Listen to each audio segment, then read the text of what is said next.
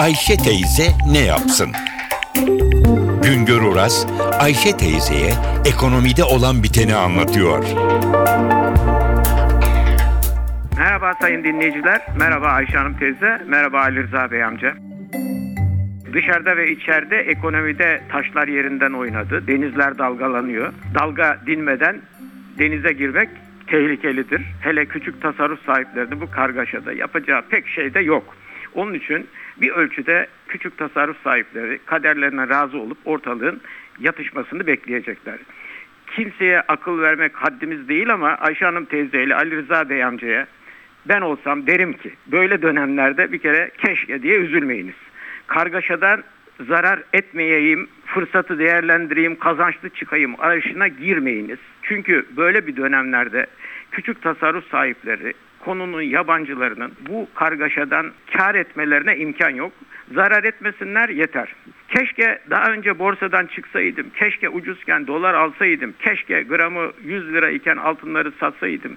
Bugün 80 liradan tekrar alırdım demek işe yaramaz. Dolar biraz pahalanacak. Keşke dolar alayım demeyiniz. Fiyatlar biraz artacak diye ihtiyacımız olmayan malları satın almaya kalkmayınız. Altın düşüyor diye altınlarınızı satmayınız taşlar yerinden oynadığı bu belirsizlik hakim olduğu dönemlerde kral olan nakittir. Nakdi olan Türk lirası olsun, dolar olsun, euro olsun. Önemli bu dönemlerde e, kazançlı çıkar. Onun için ortalık düzelene kadar nakdinizle bekleyeceksiniz. Bankalarda hem mevduat hem de kredi faizi belli ölçüde yükselecek. Mevduatı olanın getirisi artacak. İmkanı olanın şu dönemde kredi riskini azaltmasında e, yarar vardır. Kredi riski azalırsa faiz yükü de azalmış olur.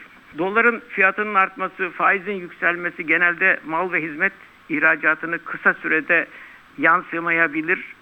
Fiyatlara eklenmesi zaman alır. Çünkü üretici, ithalatçı eldeki stokları eriterek nakit durumunu güçlendirme arayışında olacak. İhtiyacı olmayan gene nakitte kalmalı ama ihtiyacı olan bu ihtiyacını kısa sürede karşılamayı düşünürse araç, ev eşyası, konut satın alabilir. Ama gereksiz yerde fiyatlar artacak diyerek alışverişe hele borçlanmaya hiç yönelmemek gerekir. Bu öyle yapanlar zarar ederler. Nakitim bol bu parayla boş yere beklemeyeyim bir şeyler alayım diye düşünenler de olabilir. Ve bunlar altın mı alayım gayrimenkul mü alayım döviz mi alayım diye tereddüte düşerler.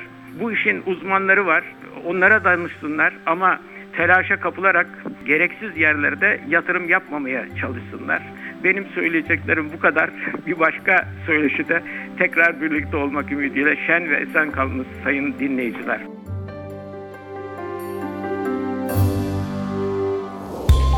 Güngör Uras'a sormak istediklerinizi ntvradio.com.tr adresine yazabilirsiniz.